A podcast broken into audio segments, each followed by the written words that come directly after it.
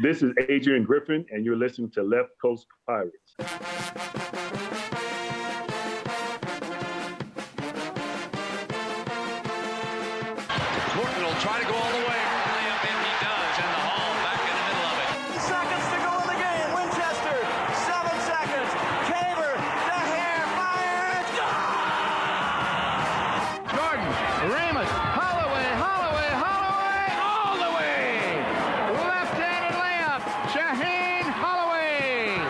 Seconds to go down by two. Here's Whitehead, guarded by Ochefu, gets the step into the lane, goes to the bucket, layup, rolls around and in, and a foul!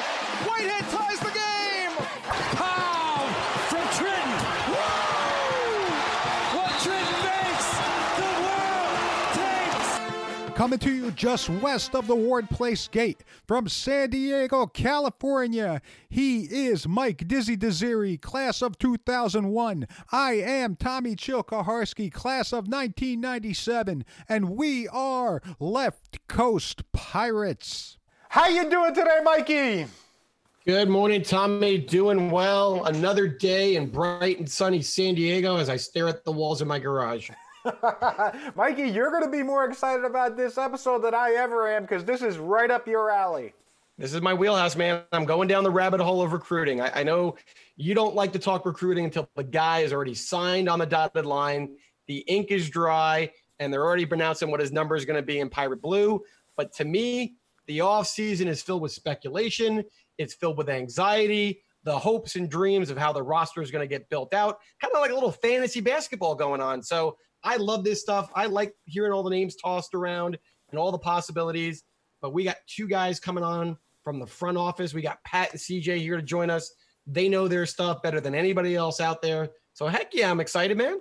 Mike, you got to take it from my perspective. All those years ago when I was going to the hall, my first big disappointing recruit was Tim Thomas when he decided he was going to Villanova. Since then, Stop dating yourself, man. eh, Stop Since then, dating every time they say no, I'm like, okay, another no. Here we go. Tim Thomas and Villanova. Got to lose out to the Wildcats even, what, what 20, 30 years ago now? Long time Jeez. ago, man. Oh, Long man. time ago. But as you said, we're going to have the guys from the front office join us, and it's going to be a whole lot of fun. They are two of the co hosts for the front office. Please welcome to Left Coast Pirates Live, Pat Lawless and CJ Nobile. Pat and CJ, how you guys doing today? Doing great. Thanks a Um, lot thanks for having us. us. Nah, welcome on the show, Really guys. excited.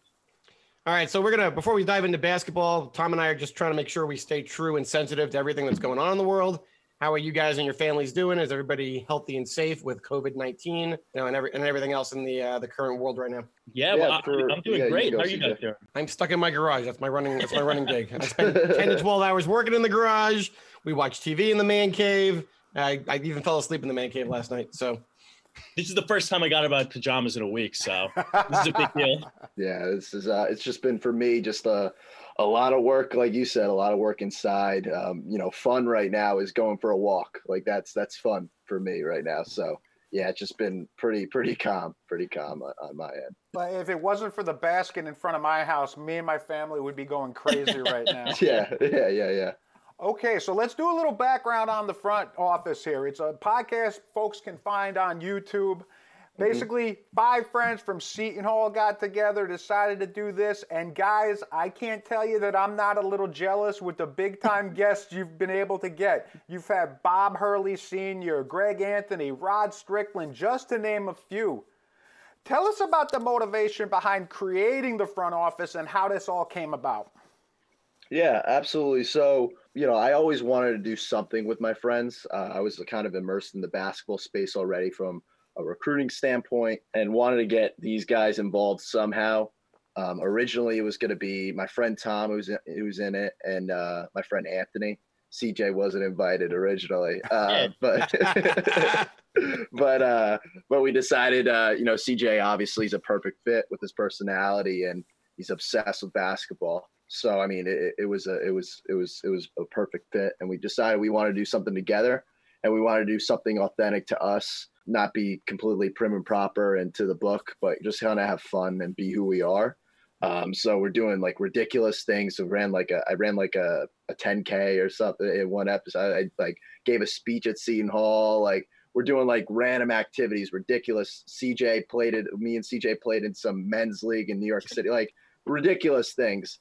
Um, while also interviewing some basketball, some of the best people in basketball around us. So um, it's been a blast, to be honest with CJ. I mean, CJ would say the same thing, I would assume.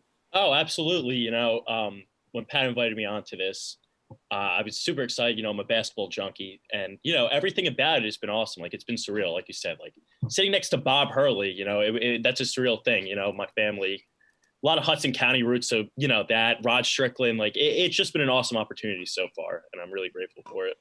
So what we don't understand is there's five, but only three make the cover. I'll let Pat take care of that one. yeah, yeah, I, will take the tough questions.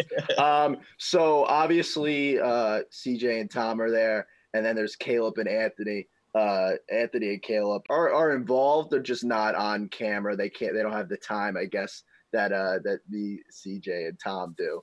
Uh, so they're, they'll they'll hop in in some interviews, I guess, and they'll hop in in some episodes, but they're not they're not there every time. And uh, maybe next maybe next season they'll hop in the hop in that photo shoot. We'll get them in there. I got one more cheesy question. It seems like you got your like your go-to look. What's up with the bow tie? yeah, everyone's asking me about that. I wanted I wanted to try something. Salesman. Yeah, exactly. Um, I don't know. I just went for it, man. I, uh, they, these guys were wearing suits. I'm like, all right, you know, I got to do something different. So I went I went with the bow the, the bow tie look. You pulled it off. Don't worry about it. It looks I good. I appreciate it. I appreciate it. All right, Pat. So you've already mentioned that you've been a part of the basketball circuit for a long time. I want to kind of go into the Empire uh, Invitational. So you're the founder of this tournament, and it's been now four years running, twice hosted by Mount St. Michael's Academy. They get almost 1,300 fans in attendance at one time. Top teams from the Bronx, other big prep schools. You've had big time coaches in attendance Coach Cal, Coach Danny Hurley, and some big time players too, like Cam Reddish played there, RJ Davis played, Posh Alexander from St. John's, Trey Patterson, who's undecided. Some big time talent is surrounded in this tournament. How the heck did you pull this off, dude? Uh, I mean, to be honest with you, uh, every, every whenever I talk about it, I just basically say like I decided to do something that I had no business starting. Um, I was a sophomore in college when I told my friends uh, that I'm gonna just do a, run my own high school event, and like everything, like like like a normal person would, uh, they basically like, "You're absolutely crazy, and you have no, you have no, uh, there's no way that you could pull this off." And I just kind of just went with it. It's funny, the first year it actually got snowed out, um, so that that was tough. But then after that, you just kind of learn things like you just kind of pick up things like uh, you know from from that experience, from those experiences, using the relationships that you that I've built, using the relationships that I built uh, up to that point, and uh, and yeah, like I, I guess you know. It, all my relationships are mainly um, in the East Coast and the Northeast. So just kind of utilizing that to to somehow pull this off. And yeah, I mean, five years later, it's it's crazy what it's it's become. it's, it's, it's impressive, man. It's it's a big time event now. So kudos. I appreciate it. I appreciate it. You know, let's bring it in a little bit. Let's talk about our alma mater, Seton Hall. Yep. Most recently, we had the announcement Bryce Aiken is coming to the Hall for his final year of eligibility. You guys had him on the front office right after he made his choice. Kudos. That's a good pull. Thank Appreciate you. it. You know, after getting to speak with him one on one, what kind of player and leader do you expect out of our new starting point guard? A guy that plays with his heart in his sleeve. You could just see in it. You, you know, like when you looked at Myles Powell, like you saw the fire in his eyes. Like you see a similar fire with Bryce. I think it's great for the locker room too. He's a leader. Obviously, he's a very talented player, but I think just break, like you know, you've had the Derrick Gordons of the world that lead the locker room, the Myles Powells, the Isaiah Whiteheads. Like I think Bryce Aiken fits the mold of like you know Quincy McKnight, the guys that will lead the locker room and you know, lead us on the court as well. I mean, you know, I think he's going to be the team's identity and everyone else is going to follow, in my opinion, this year. I, I, agree. I mean, I think the one thing the team might be missing next year is that alpha, right? Exactly. Who's, who's going to want the ball in the big spot? Everyone's like, Sandro's going to blow up. I think he might. Tom and I debate about Sandro's ceiling on every podcast, but right. I think they need that one guy that when crunch time comes down to it, it's like it's, it's my show. And uh, Don't to make me, me, the bad guy in yeah. this. It's got nothing when, when to you, do with it, Mike. You're ready to hang his number from the rafters. I'm just bringing you down a little bit. When you get on the Sandro train, and Sandro is going to be like what, like player of the year at his position next year? Isn't that what Seton Hall's tweeting out every day?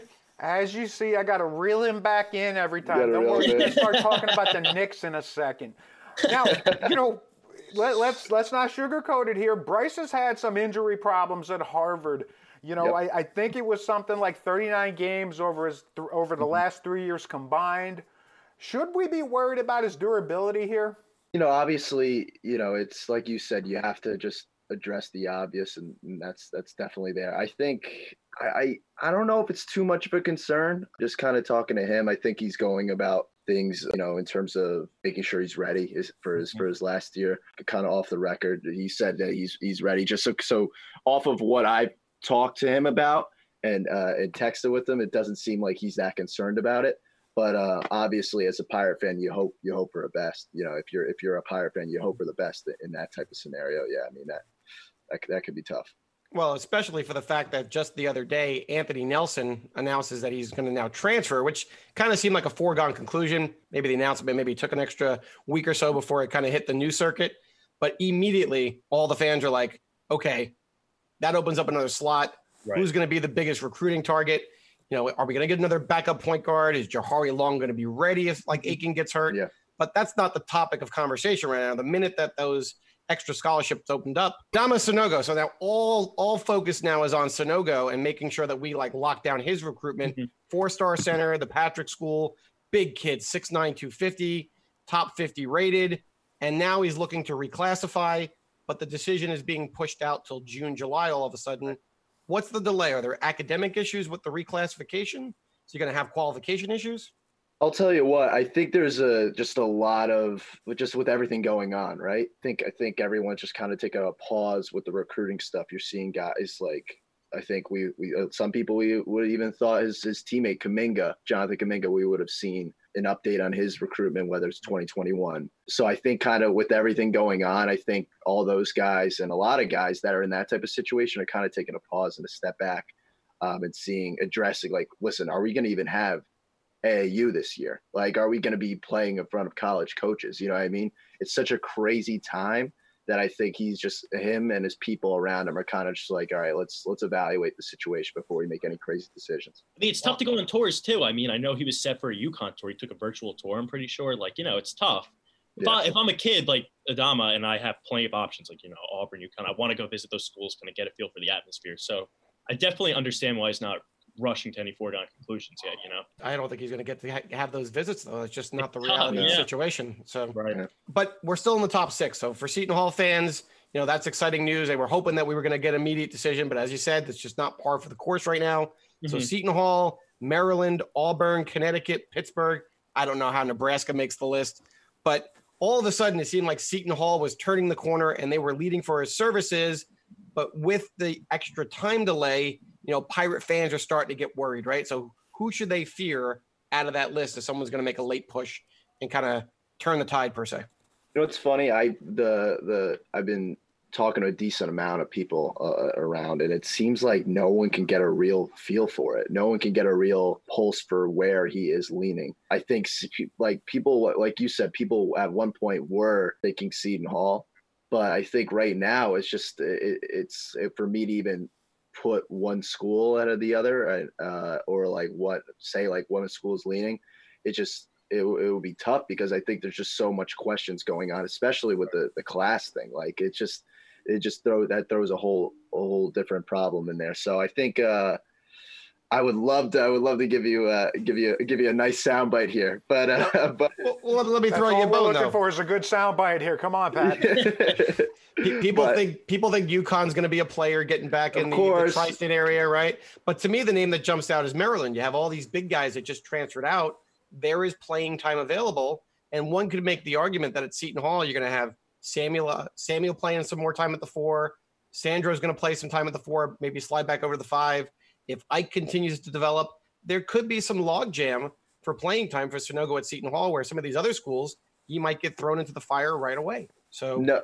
No, I would agree. No, I think I mean, see, and he- to be honest with you, like I don't do I do I think he's going to go to Nebraska? No, but there's a relationship there with Matt Abdelmassih, obviously a former St. John's assistant, um, you know, and stuff like that. So you look at all those schools, I could really see it being a viable option, you know, anywhere. But obviously, like you said, UConn, Maryland, guys like Kimani, Kimani Young uh, at UConn do an unbelievable job recruiting, and any any time that you got you got programs like that, especially on the rise um, you're you're if you're a Seton fan, you're a little bit nervous. So I think, like you said, at one point you're you're feeling pretty good, and you know, me and CJ were talking about it. All our all our Seton Hall friends, you know, were, were asking me tons of questions. Do you think we're gonna get this guy?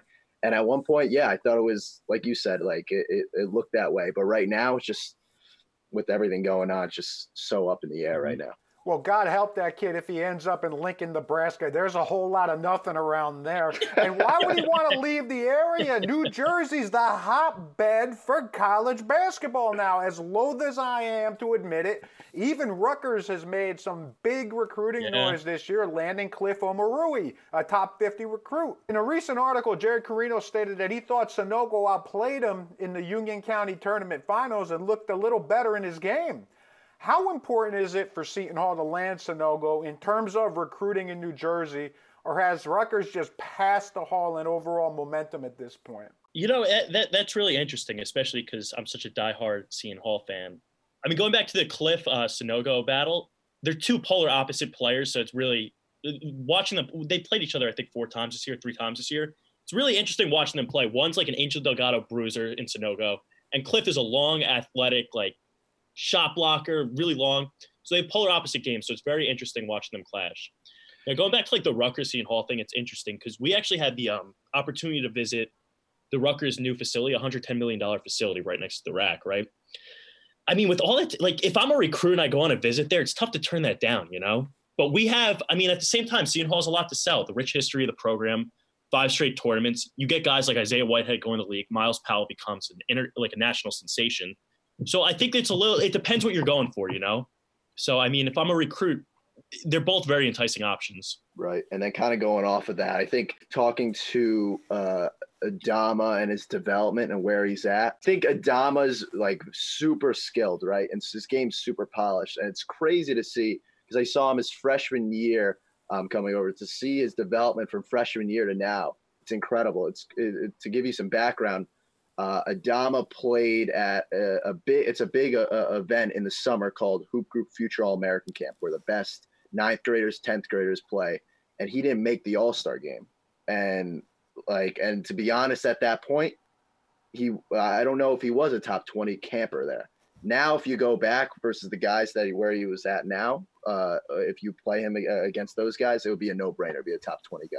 So it kind of just shows you how much he's developed, and I think he still has room to grow. You know, I think uh, obviously these guys are two different players, Adama and Angel Delgado, but in terms of talent at the same level of where they're at, Adama's not at where Angel is, but I'll tell you what, he's not that far off. Like he's that kid's very, very talented. And if you watch the Patrick School this year, you and you're a Seton Hall fan, and you think you have a shot at him, you're you're pretty happy with what you could potentially get with the. With Oh, he's a bully. Shinoga. Yeah. Yeah, that'd be huge. All right. So before we move on, I, I got to correct T- CJ. You said five straight NCAA tournaments. Sorry, it doesn't count. It's only four. Uh, and, and here's why: because I'm not counting Rutgers as making the tournament last year, Yeah. right? Make So it- that, that, that streak that streak still stands. yeah, man. make it.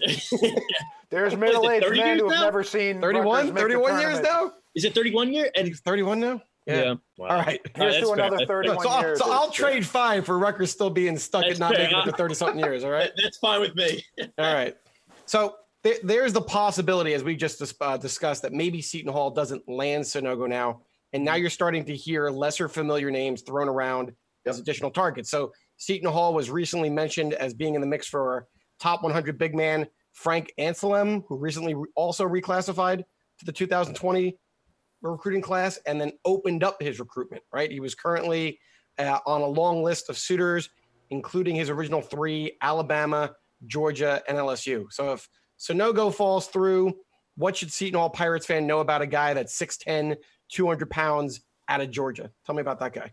Frank is, you know, it's funny. I haven't, I've seen, saw Frank probably like a year ago. That's another guy in eighth grade uh, that I saw that was just super raw, but everyone knew he had the talent. Everyone knew that he had the potential. And now he's starting to put it all together. He's actually starting to add some skill to his game. And, and the kid, you know, in terms of uh, athleticism, he has it in terms of what you need as a in a big like a big man for the Big East, uh, which is just a bunch of scrappy guards that are going to rough you up down there. Um, he's he's he's he's ready for that. So in terms of another guy, in terms of to see where he's come from, it's pretty insane.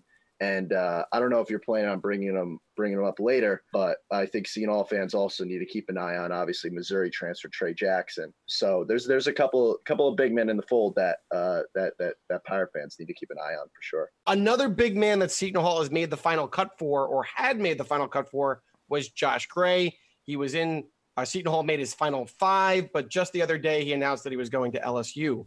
A lot of Seton Hall fans get kind of frustrated when they're constantly hearing their program's name make a final list or ultimately even get down to where it's the final two and then the player chooses another program, right?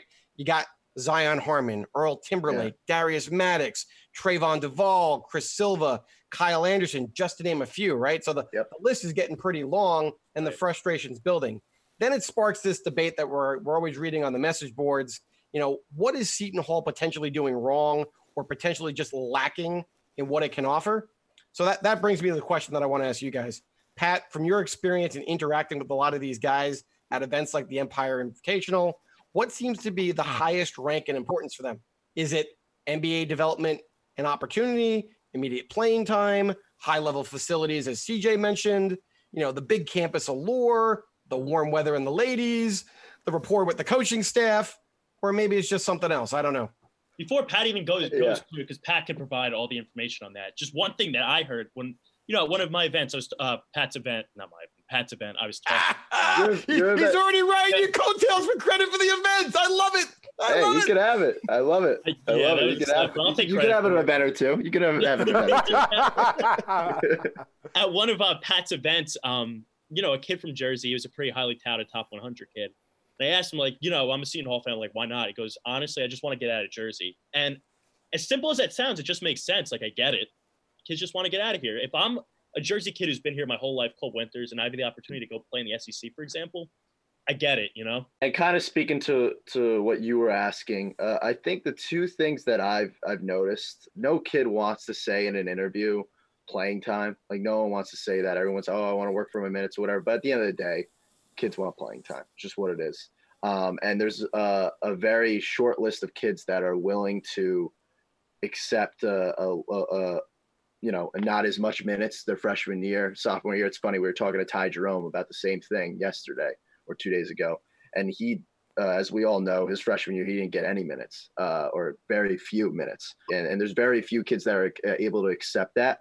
So I think playing playing times for sure a thing, and then uh, development is is something that you hear time and time again.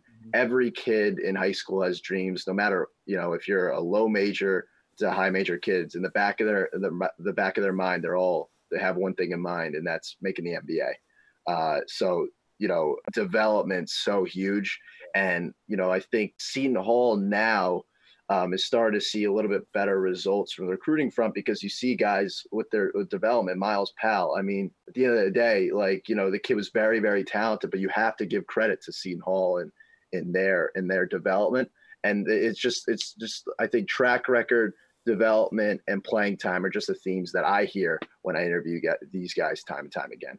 So to me, that's interesting because all we keep on hearing lately is, as CJ already alluded to, I got a Yeah. hundred and ten million dollar state of the art facility. It's an arms race, right? And Seton Hall is clearly behind in that arms race, but it did not come up in any of your top three that you guys collectively mentioned. So should should this Seton? Well, I mean, we'd like to see them do that if they could find the resources and the money to do so. But is that really the biggest priority in terms of Seton Hall and enhancing their recruiting ability? I think the biggest thing that Seton Hall is going for. It's funny. I think me and CJ, we uh, and my friends were actually talking about this a couple days ago, and I think the biggest thing that Seton Hall is going for them is culture. Like they've developed a real culture there, and at the end of the day, you could be, you know, I, I could be playing in my backyard or whatever. My group of friends have a, a great culture. You could you could play at whatever facility you want. Basically, is what I'm getting at. If you have culture, you have that, and that like I think that exceeds anything. You can have the greatest facilities, and I'm not taking any shots at any uh, any other New Jersey programs here, but you can have the the greatest facilities, you have everything, but at the end of the day, if you don't have culture, you don't have a winning culture, that's not going to matter. I think Rutgers has done a good job getting to that point, But if you're a New Jersey fan, and you're kind of looking at the two of them. And if you're a Seton Hall fan, yeah, you're concerned because you see Cliff going to Rutgers and you see this huge facility and stuff like that. But at the end of the day, you have to look at what they've established these past four years and Yeah. where they're working toward. It's not like they're just. It's not like it's just a flash in the pan and okay, you know. It seems like uh, Coach Willard uh, and and guys around here, high school players around here, from what I'm talking to, the local guys are starting to understand like what they're building here and what they have. Um, so I think the facilities thing is obviously very important, and Rutgers is taking advantage of that. You know, you can see it um, right away It's with the results. don't. That's what it comes down to. yeah, but I think I think the I think the They don't have the space either, Seton though. Hall has. I mean, there, there's a lot of things that logistically go into that. Hopefully, we're going to get Bryan Felt on a little bit later this summer, and we'll talk to him about it. But it's not just the money; it's it, where do you where do you put the damn building? It's true. We got to Yeah, buy it's Ivy true. Hill, that park behind campus. It's the only. It's the only logical like place What, you can I- do it, right? We've Like, been Ivy- talking Ivy Hill? about the, uh, we've been talking about that Uh, park behind campus for got it. 40 years, man. It's not coming back. I hate to say it, but I mean, listen, like if I'm a five star kid and I see you guys practicing in a basement of an aux gym, what's enticing about that? You know, Right, you got to right. you got to keep up. You want to they definitely football, you gotta definitely need to improve it. I would agree. You have to. But I do, but I do, I do believe that. Uh, sorry to interrupt you, but I do believe that what they've established and what they have uh, is is real, and I I do like genuinely uh, believe that these co these recruits and the guys that I've talked to see that. I do like I I, I- I really believe that. So if you're a Seton Hall fan, definitely not time to hit the panic button at all. But uh, definitely CJ, if, if you build the facility behind where the old Ivy Hill is, where do they play the intramural football games? Come on. good Where point. am I Do going to they win still another play champion? intramural Where am I going to win another championship? I don't know. All right, let's talk about some of the kids we've tricked into coming to Seton Hall, though. We've got two guys coming from far and wide, actually. We got Jahari Long coming in from Texas, three star kid, and Dominguez Stevens coming in from the Maryland area, another three star kid. Where were they progressing in their final rankings prior to their senior season getting cut short this year? Jahari Long uh, was definitely, I think, even a surprise to a, a lot of Seton Hall fans. Just talking to CJ and some of my friends, there, there's a lot, there's a lot more questions about Jahari Long than there were about uh, Dominguez Stevens. Who Uh, was responsible for recruiting him? Was that 40 or um? I'm not even think it was sure about. I'm not sure. Obviously, Dominguez is Tony. no, I'm I, not I sure thought it was Skinn because he was like Louisiana Tech kind of Uh, stuff like that, right? Okay. Um, but yeah, so I think I think uh, Jahari is obviously a three star, and I we, I've seen him once or twice live. Um, I even I need to get a better feel for his game to be honest with you. I've seen a lot more tape than I have, you know, in person. Um, so his ranking's probably a three star, and then Dominguez uh, early on was trending towards I would say a middle of the pack four star. Now he's that four star, three star type. Um, so I think Dominguez I have a much better feel for, and he's definitely that Seton Hall gritty uh, type of player that that could be a potential fan favorite, shot maker. Um, and then Jah- Jahari Long is just an, another co- coach on the floor from everything I'm gathering. Right. Dominguez, I think, is 150 in the rankings, and he's going to fill out. I mean, you've seen like Jared Rhoden came in a little lanky, and now he's massive. Um, also, too, like the rankings, like Dominguez is at 158. I think he's much better than that. Like, I'll give you an example about the rankings that I think are misleading. Like, I know people aren't going to want to hear this, but Posh Alexander going to St. John's, he's like 205 in the rankings. I've seen him play four times. He's a top 100 kid. Like, there's no doubt in my mind. So I think like, you know, just going off like, oh, he's a top 150 kid, it's a little deceptive. Like you really got to get a feel for these guys like playing. I mean, just in my opinion, just watching. We've had a lot of coaches tell us that once you get outside of the top 50, anything from 50 to 200, it's kind of a crapshoot anyway because guys are going to develop differently. Right. Your program fit. What's interesting about Long to me is they keep on alluding to the fact that he's more of a natural point guard, a pass first type point guard, where we were on the radar for a Posh Alexander, a Noah Farrakhan, who all of a sudden is now at East Carolina of all places. So it just seems like Willard's trying to get to more of that natural point and get away from some of the combo guards that we've had kind of running the point over the years. Yeah, I wish Ant Nelson stayed, honestly, because Ant's a true pass first point guard. It's just tough. I know.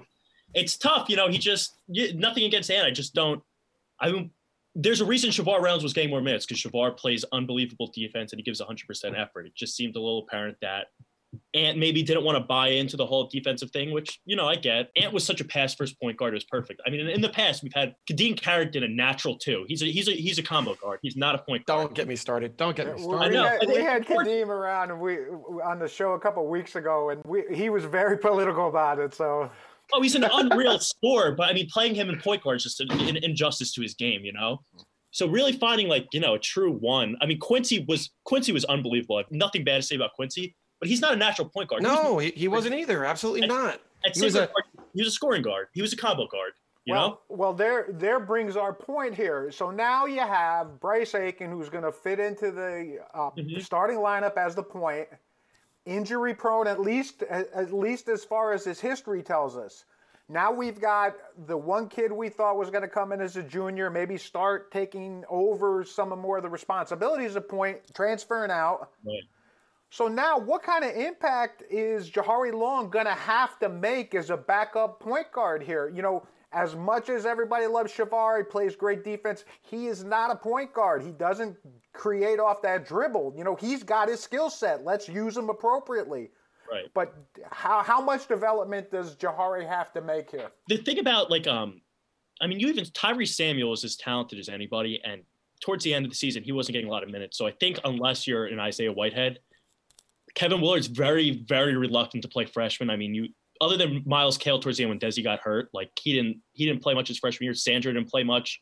Um up until that NJIT game, I think when he had a double double. But I think Kevin is very reluctant to play freshman. I get it because his system is pretty intricate and you have to play defense. So I'm not sure uh, Jahari is going to make an immediate impact, honestly. And I'm not sure Dominguez will either. I really think it's going to be Bryce getting a lot of those minutes. And I'm actually really interested too, because Bryce is another score first guard. You know, he averaged 16 points. I don't like three assists. He's not a he's not a pass first guard. So, and this is the first time you know we've had Isaiah, we've had Myles, we had that two year gap without like a go to guy. Like, how's the system going to work? The weave isn't going to work this year because you don't have a superstar. bringing the ball.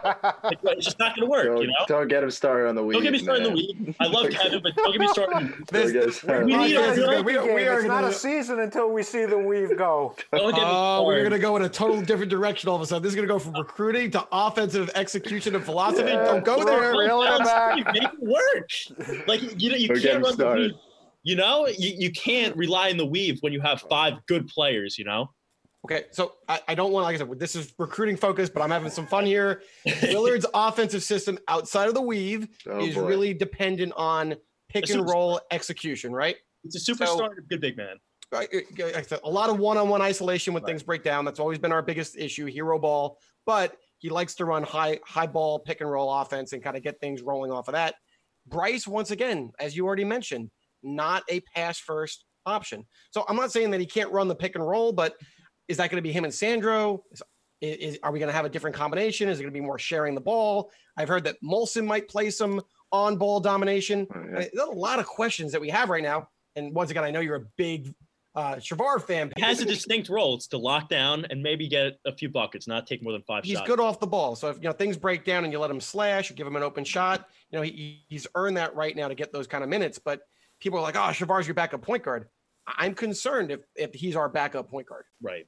I think it's going to be cut by committee though too. I mean, you know, you at, at points, you know, Myles was playing the point last year, and Quincy was playing the two, Shavar was playing the one. I think it's really just by committee. You know, um, I don't think we're going to have that natural point. I really don't think Jahari is going to be ready to give 20 minutes right away. I, I just don't think it's you know feasible. All right, so I think this is a good point to pivot then. So we're talking about who's the point guard, who's the point guard of the future, who's going to get their development. I agree with you. Willard doesn't let freshmen kind of really get off the end of the bench unless they're going to buy in on the defensive side. But now all of a sudden, Seton Hall is linked to a name uh, in Ryan Conway, right? Yep. Point guard out of the class of 2021, another Maryland area guy who's a Tony Skinn target, and he's blowing up all of a sudden. You know, can score, he can shoot. There's some questions about like the level of competition he might be playing against. But is this another case of Seton Hall trying to kind of create depth at the position, knowing that Aiken's going to graduate? Or is Conway the kind of guy who's going to challenge Long for, you know, the keys to the ship right away? I think Conway potentially could uh, challenge challenge Long down the line. I think he's player. I think he's he's a, he's a real talent. It's funny early on. I, I if I'm being completely honest, I was a little skeptical skeptical in his game, but recently he's really come around. Uh, true shot maker. uh, another guy that really knows how to play the game. And I think uh, there's some questions, I guess, about the level of play, but I've seen him play against some high level competition and do and hold his own and play well. So I think he won't be, you know, afraid of that Big East moment, afraid of playing right away. And I think there's real potential for him to come in and, and real, really challenge him uh, for, for those minutes. All right, let's let's continue to talk about other options in the recruiting pool. Now, you can't ignore the fact that Seton Hall has had success in getting players to step up a level with that sit out transfer opportunity, right? You got Eugene Teague. Last year, you had McKnight and Romaro Gill on the recent roster. Yep. And they're obviously expecting Takal Molson to play an important role next year Mhm. uh, for the team. The transfer portal is so large right now, you, you just you can't ignore it anymore, right? So now that we have that extra scholarship available, now that, that Nelson has walked away, people are kind of assuming that they're going to go after Sanogo or another big guy in the front court, but that the other spot goes to another sit out, you know, sit one, play two type transfer. You mentioned this name earlier. Missouri transfer Tray Jackson, freshman small forward, previously a four star recruit, originally from the Detroit area.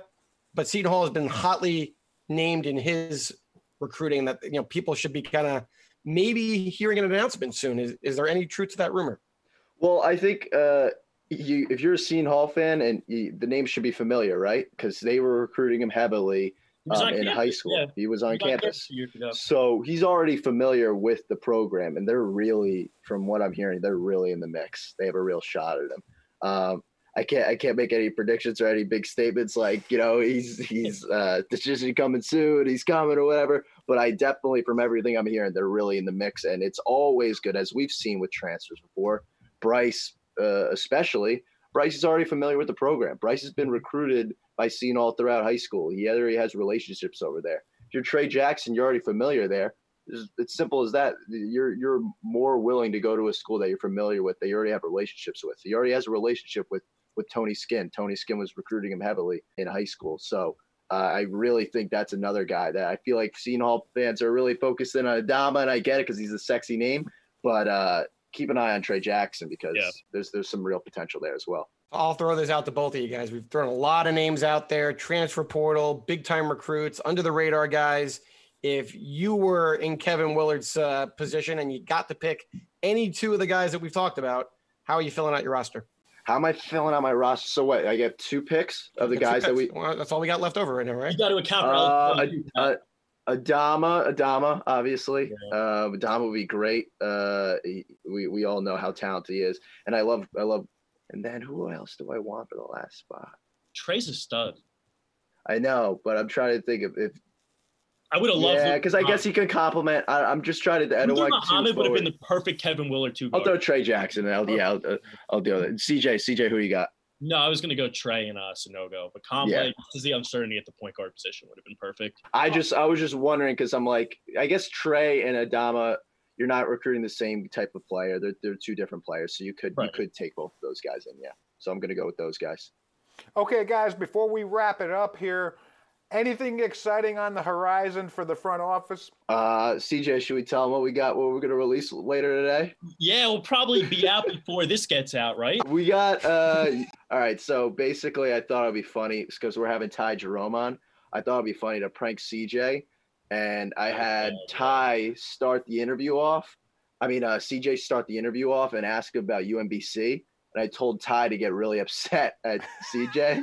So for asking about UMBC, and Ty flipped out. Like did an like Ty deserves an Oscar. Like he did an unbelievable. No, Ty, Ty, Ty, Ty. No, no, no, no, no. I didn't mean it like that.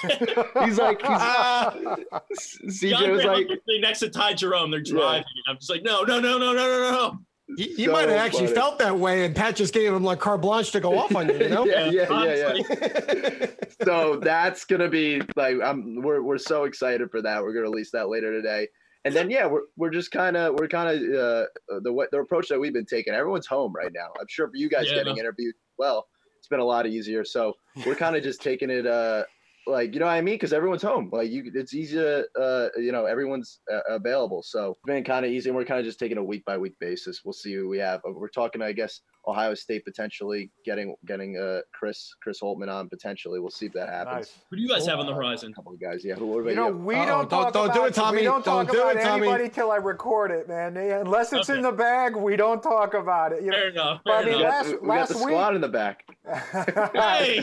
You guys want to make the podcast? Well, la- last week we had Adrian Griffin, and to your point about being able to get these guys, you know, I don't think we'd be able to get a, a assistant coach of an NBA team in the middle of April, but for this kind of Incredible. situation. So Oh, yeah, yeah.